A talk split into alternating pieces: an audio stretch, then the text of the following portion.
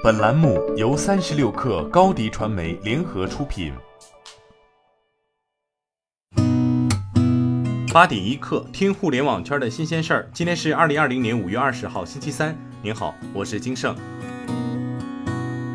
造车新势力高管回流传统车厂，渐渐成为一股趋势。福特中国发布声明，蔚来汽车前用户发展副总裁朱江将于六月一号正式加盟福特中国，担任 MacE 纯电项目负责人，主要负责相关市场、公关、销售、服务及客户体验等业务的运营和管理，向福特汽车中国公司总裁兼首席执行官陈安宁汇报。朱江二零一七年加入蔚来汽车，担任用户发展副总裁，主要负责被蔚来视为护城河的用户运营业务。蔚来 CEO 李斌曾在二零一九年十二月交付报告中对用户经营业务表示认可，提到用户支持、口碑传播，使蔚来老用户在推荐新用户购车方面贡献显著。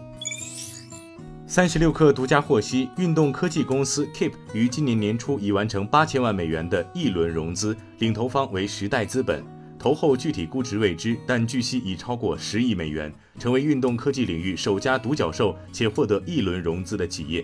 Keep 方面向三十六氪确认，本轮融资由时代资本领投，GGV 纪元资本、腾讯、晨星资本和贝塔斯曼亚洲投资基金等老股东跟投，泰禾资本担任本轮融资独家财务顾问。此前，Keep 共完成六轮融资，累计融资一点八七亿美元。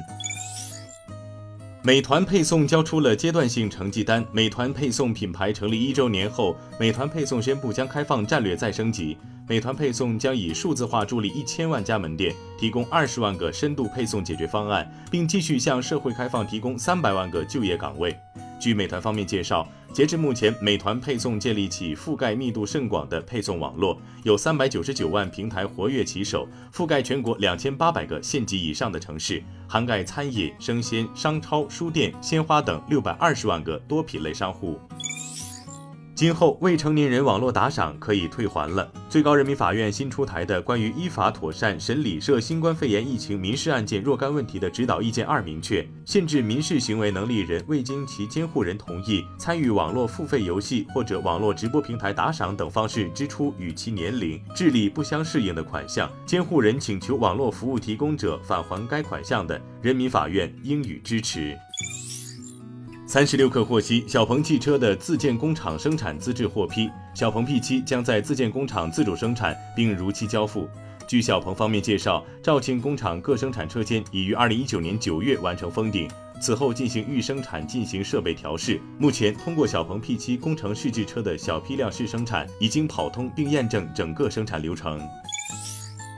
据外媒报道，索尼 CEO 称将很快推出 PS5 主机游戏。此前，五月十三号，索尼官网短暂出现了 PS5 的发售日期，显示是今年的十月份。随后，索尼否认了最近 PS5 发布日期泄露的消息，并将不准确的日期归咎于官网上的错误。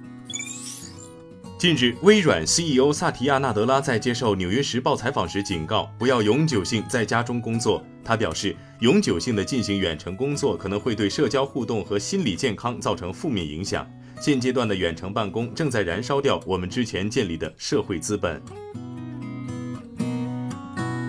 今天咱们就先聊到这儿。编辑崔彦东，我是金盛，八点一刻，咱们明天见。